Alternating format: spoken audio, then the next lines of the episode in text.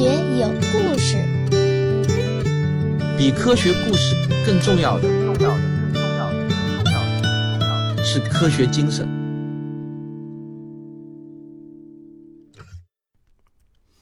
二零零一年十月二日，中国人正在享受着一年一度的国庆假期，而大洋彼岸的美国人民却显得有点忧心忡忡，因为就在三个星期之前的九月十一日，恐怖分子劫持了四架民航客机，制造了震惊全世界的九幺幺恐怖袭击事件。恐怖袭击啊，就像一团不散的阴云，笼罩在美国的上空，让整个社会人心惶惶。亚特兰蒂斯医疗中心主任、传染病学家布什站在办公室的落地窗前，清晨的阳光从窗外射进来，照在他的脸上。这几天，布什教授有点儿心神不宁。前不久呢，他刚刚参加了一个由美国疾控中心发起的会议，会上就专门讨论了恐怖分子使用致命细菌和病毒发起恐怖袭击的可能性。他透过窗子看着窗外的城市。现在美国全境都增加了对机场和公共设施的安保措施，但是他清楚的知道，防止一场生物恐怖袭击比防止劫机的难度那要大得多了。突然啊，一阵急促的电话铃声打断了布什的思绪。他接起电话，听筒里传来了一个急切的声音：“布什教授，有一列奇怪的脑膜炎病例需要您参与会诊。”患者是四个小时前入院的，高烧不退，现在已经是昏迷不醒了。您是否能马上过来看一看呢？一个不好的念头在布什教授的头脑里划过，他摇摇头，觉得自己可能想多了。他放下电话，马上就赶往了病区。当他赶到的时候啊，病人已经上了呼吸机了。根据病历显示，患者名叫史蒂文斯，今年六十三岁。他在住院之前已经连续发烧四天了。凌晨的时候呢，史蒂文斯感觉头晕，并且开始呕吐。他的妻子这才带他到医院来接受治疗。很快，病人的脊髓液图片就显示在显微镜的视野里。看着显微镜下那一串串形状好像竹节、没有一丝边毛的杆状细菌，布什教授的手禁不住抖了起来，因为他看到了他最不愿意看到的东西。布什教授马上喊来了助手，说道：“快！”马上把脑脊髓液样本送到杰克逊维尔州立实验室去。对了，先给疾控中心打电话，让他们抓紧时间派人过来。两天后，这名患者史蒂文斯不治去世。由于这种疾病实在太恐怖啊，疾控中心特地召开了新闻发布会。在会上，公共服务部的部长汤普森声称，这只是一个孤立的病例，感染可能来自于没有处理过的羊毛。目前没有证据表明。亚特兰蒂斯是存在生物恐怖袭击，民众可以无需恐慌。但是这样的新闻报道却让公众更加恐慌了。在舆论的压力下，疾控中心对上万名密切接触者进行了检测。然而这一切啊都太迟了，生物污染已经无法阻止，多处政府机构被迫关闭，光是用于环境清理的费用就高达六千五百万美元，而直接经济损失更是高达十亿美元。那么，到底是什么疾病引发了如此大的公共灾难呢？这个恐怖的疾病名字叫做炭疽病，引发这种疾病的病原体名叫炭疽杆菌。也许你对这种疾病已经非常陌生，那就让我从头给你讲起。炭疽是一种非常古老的病菌，炭疽的命名也是来源于希腊语，这个词的本意就是煤炭。患上了炭疽病的病人，皮肤上会出现斑疹或者水泡。随着病程的发展啊，患病的皮肤区域会向外扩大，并且呢结成黑色的像煤炭一样的结痂，这就是炭疽病名称的来历。在圣经里呢，就曾经记载过一段上帝给牲畜降灾的故事，牲畜的瘟疫传染给了人类，患者的皮肤上就出现了黑色的像煤炭一样的皮肤损伤。现代学者们基本上已经肯定，圣经里的这段描述啊，确实就是炭疽病。因为除了被感染后的皮肤颜色符合炭疽病的特征之外，从患病的牲畜向人类传播，这也是炭疽病的重要特点。作为一种人畜共患的急性传染病，炭疽病很可能啊从人类开始豢养牲畜的时候就开始在社会上流行了。此后的三千年里，炭疽病就像幽灵一样，时常出现在人类社会中。但是在古代文献中，关于炭疽病的可靠记载却不太多。这是因为患上炭疽病的人，因为感染方式的不同，也会表现为完全不同的症状。被古人们格外关注的，主要指的是通过皮肤感染能让皮肤伤口发黑的炭疽病，因为这个症状实在是非常的特殊，很容易与其他疾病区分开来。但是啊，如果患者是因为从口鼻吸入了炭疽芽孢而感染，那么临床表现就是打寒战、发高烧，并且伴随呼吸困难。如果患者是因为吃了患病的牲畜的肉而感染的，那么临床表现呢，就类似急性肠炎的症状。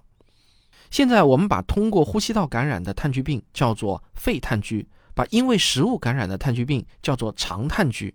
这两种炭疽病几乎无法在古代文献里找到蛛丝马迹，因为如果不做深入研究的话，他们的早期症状与其他的肺部和肠道传染病是非常相似的。十九世纪中叶，随着工业革命的推进呢，牛羊养殖场的规模也变得越来越大。当时的人们观察到，养殖场、毛纺厂、皮革厂的工人们常常会患上一种让皮肤溃烂变黑的怪病。由于剪羊毛的工人们患病率最高，所以呢，也就被称之为毛工病。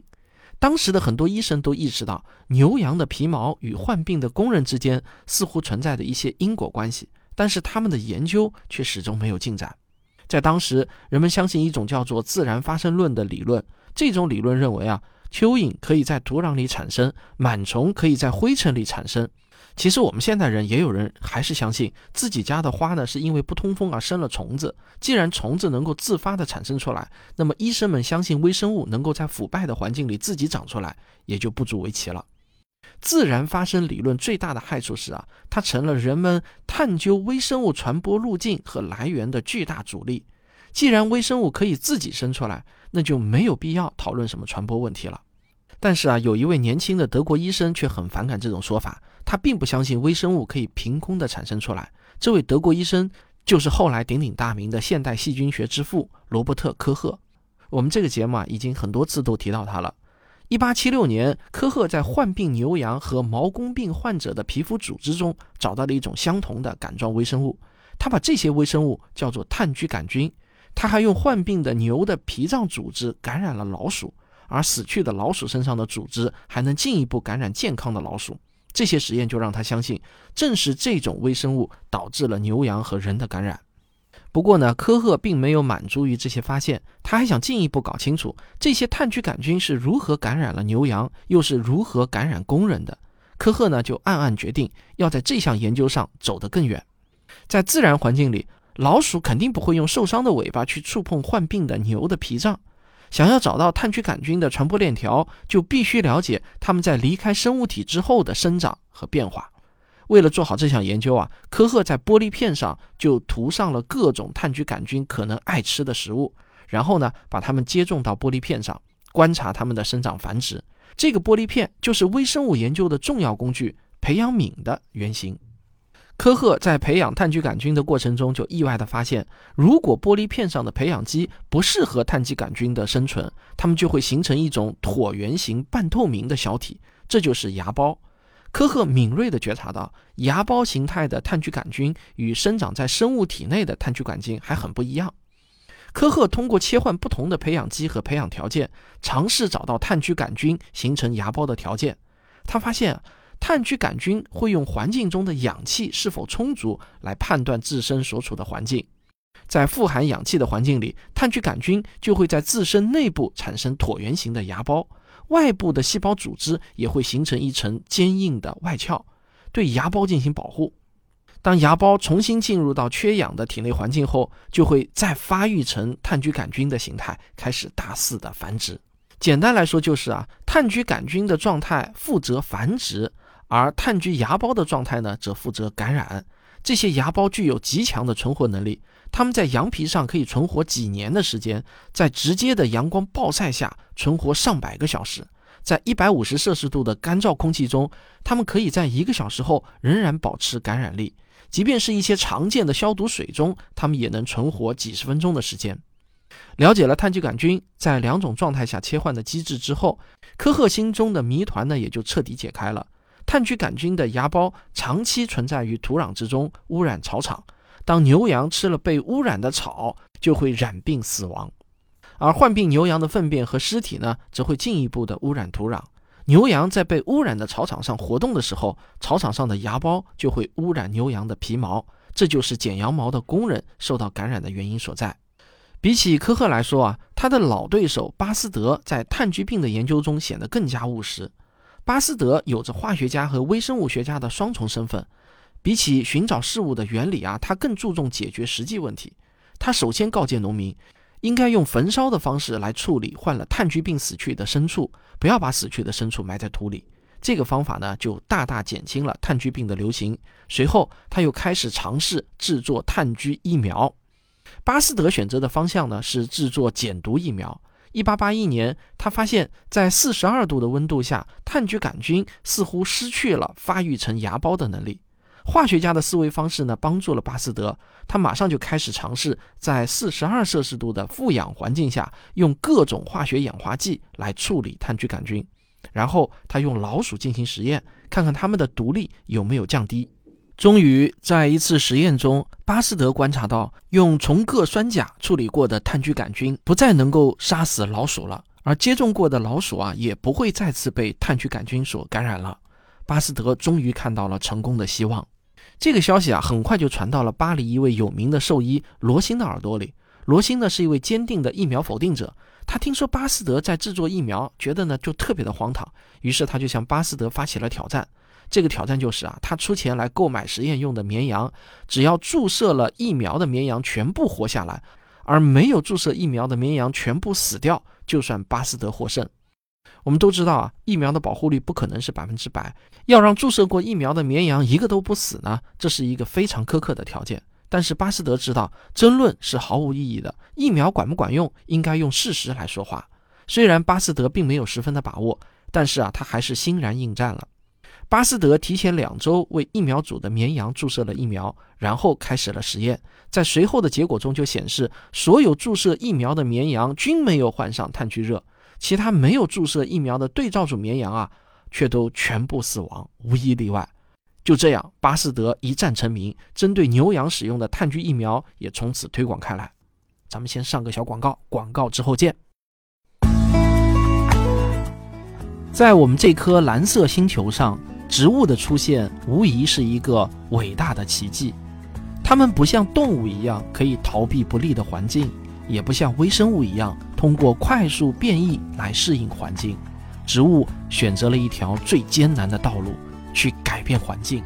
那植物到底经历了什么？它们的经历中又隐藏着哪些关于生存和竞争的深刻思想呢？我的最新付费专辑《植物有故事》将带你一起。去解开这些谜题。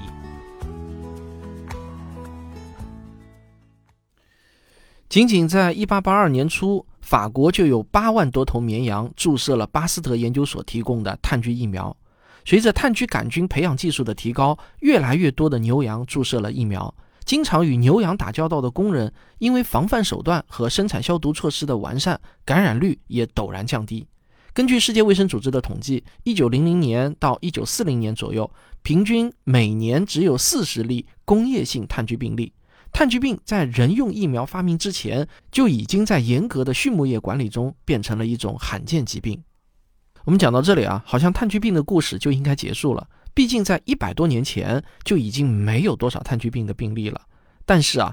炭疽杆菌作为一种能够广泛感染哺乳动物的病菌，却有着非常多的天然宿主，再加上炭疽芽孢有着强大的生存能力，这就注定了炭疽病不可能被彻底消灭。直到今天，牧场里的牛羊每年啊还都是需要接种炭疽疫苗，而这些疫苗全部都是减毒活疫苗。大量的疫苗需求让培养炭疽杆菌的技术变得越来越成熟。炭疽疫苗本质上就是减弱了毒性的炭疽杆菌的芽孢的悬浊液，只需要简单的培养罐，三十七摄氏度左右的温度，极普通的培养液以及适量的含氧量，便可以让炭疽杆菌二十四小时不间断的分裂增殖。当获得足够数量的炭疽杆菌后，就可以蒸干溶液，得到能够忍耐极限环境的炭疽杆菌芽孢粉末。而这种炭疽芽孢粉末呢，非常容易携带，而又极难被发现。一旦污染了环境，又极难清除，那简直就是绝佳的隐形杀人武器。有一些野心家正是看中了这一点，才利用炭疽芽孢发起了一场又一场的生物战争。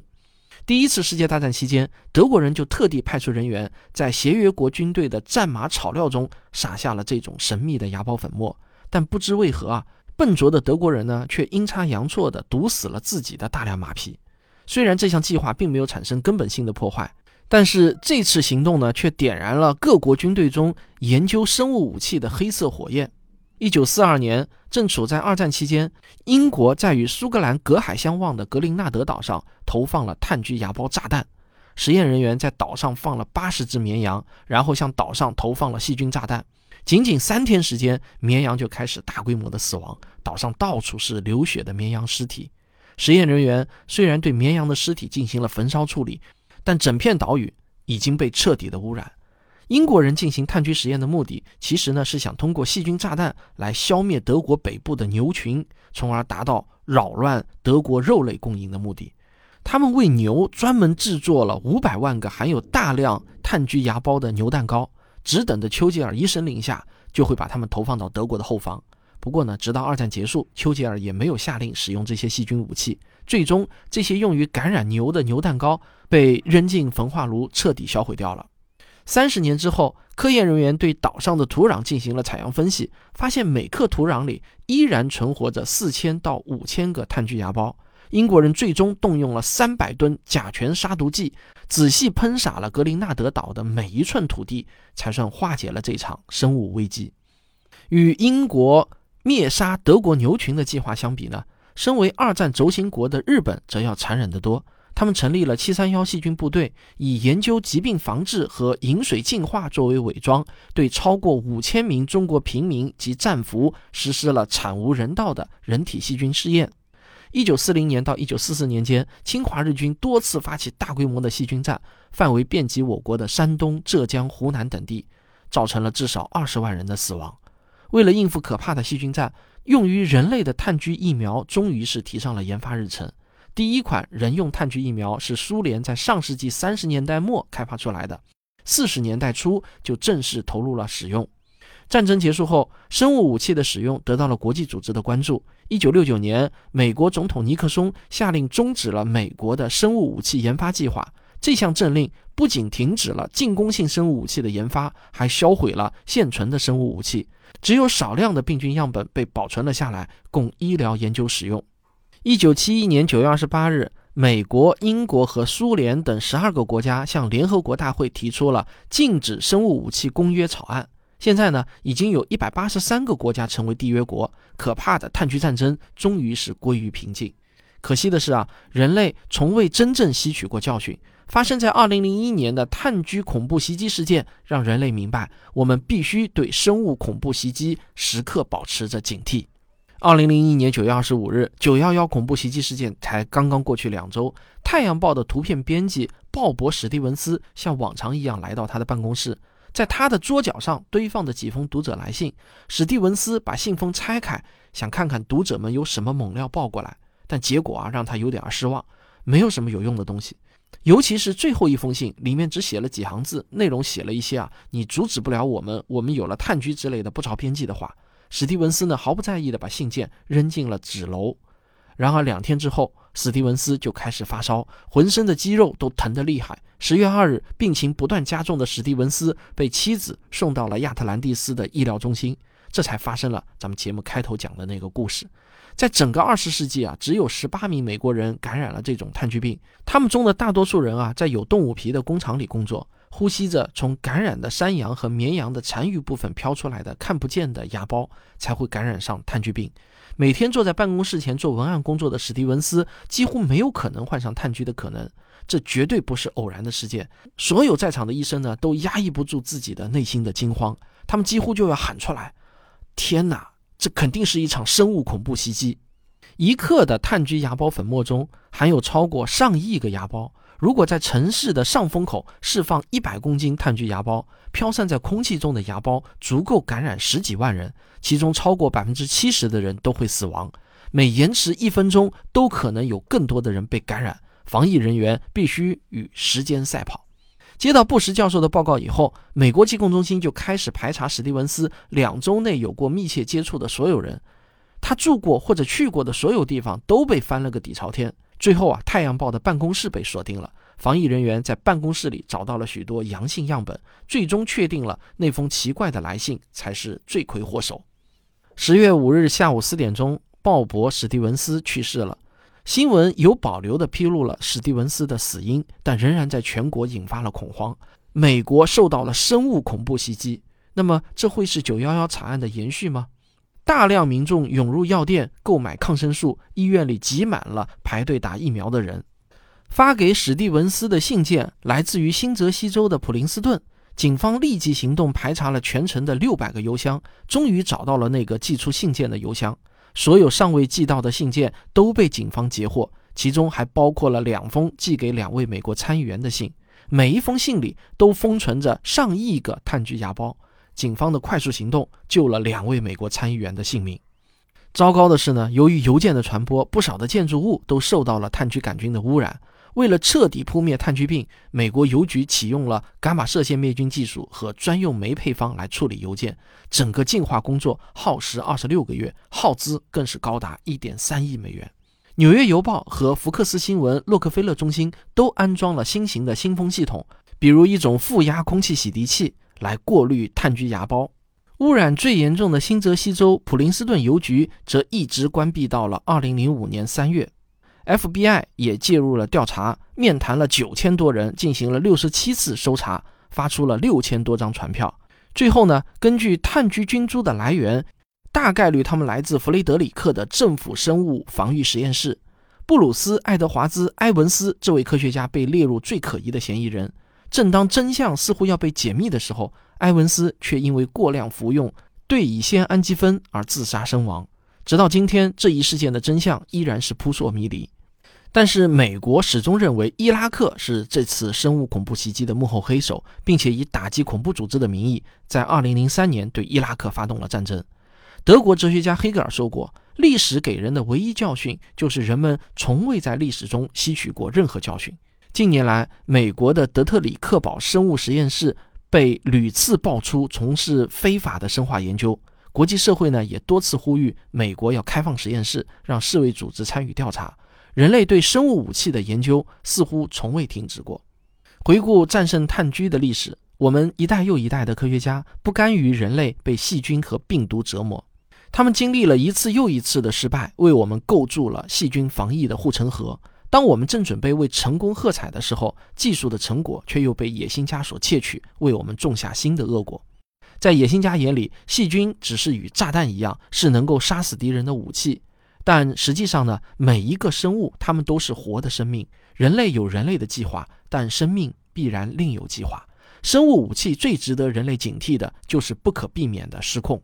从二战的荒岛炭疽试验到美国炭疽恐怖袭击，每一次事件都可以看出，炭疽杆菌从来就没有按照人类的计划行动过，它们从来就不是人类的工具，它们写入基因的逻辑就是不断的复制自己，人类要对他们始终保持敬畏之心。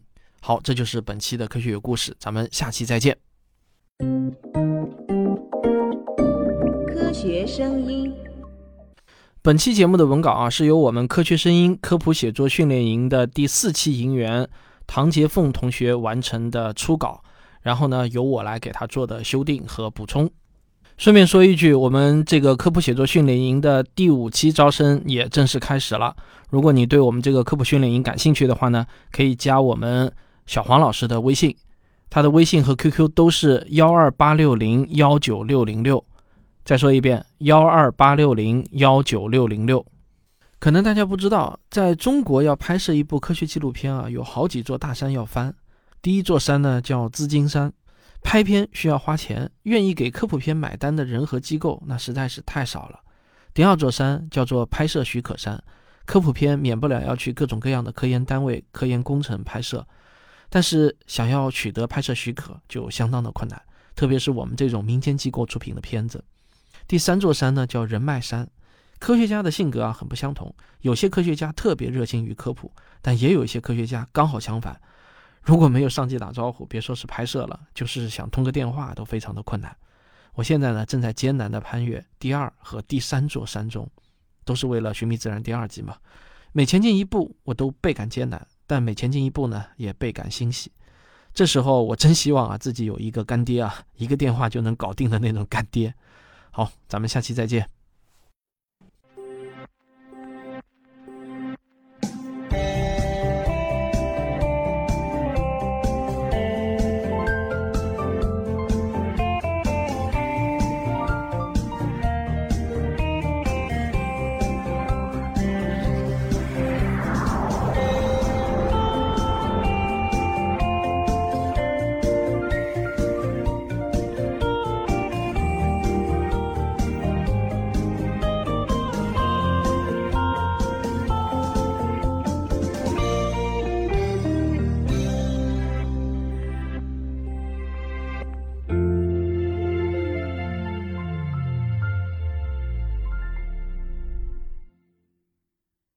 如果我的节目还没听够，我向您推荐《科学史评话》。